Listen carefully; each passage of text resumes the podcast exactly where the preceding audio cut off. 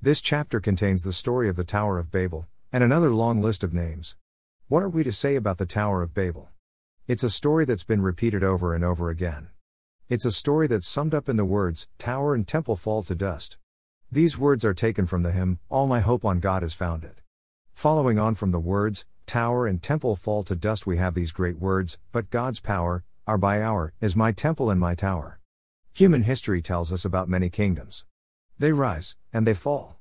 There is, however, only one kingdom which will last forever. It's the kingdom of God. We read about God's kingdom in Daniel 2:44. In the time of those kings, the God of heaven will set up a kingdom that will never be destroyed, nor will it be left to another people. It will crush all those kingdoms and bring them to an end, but it will itself endure forever.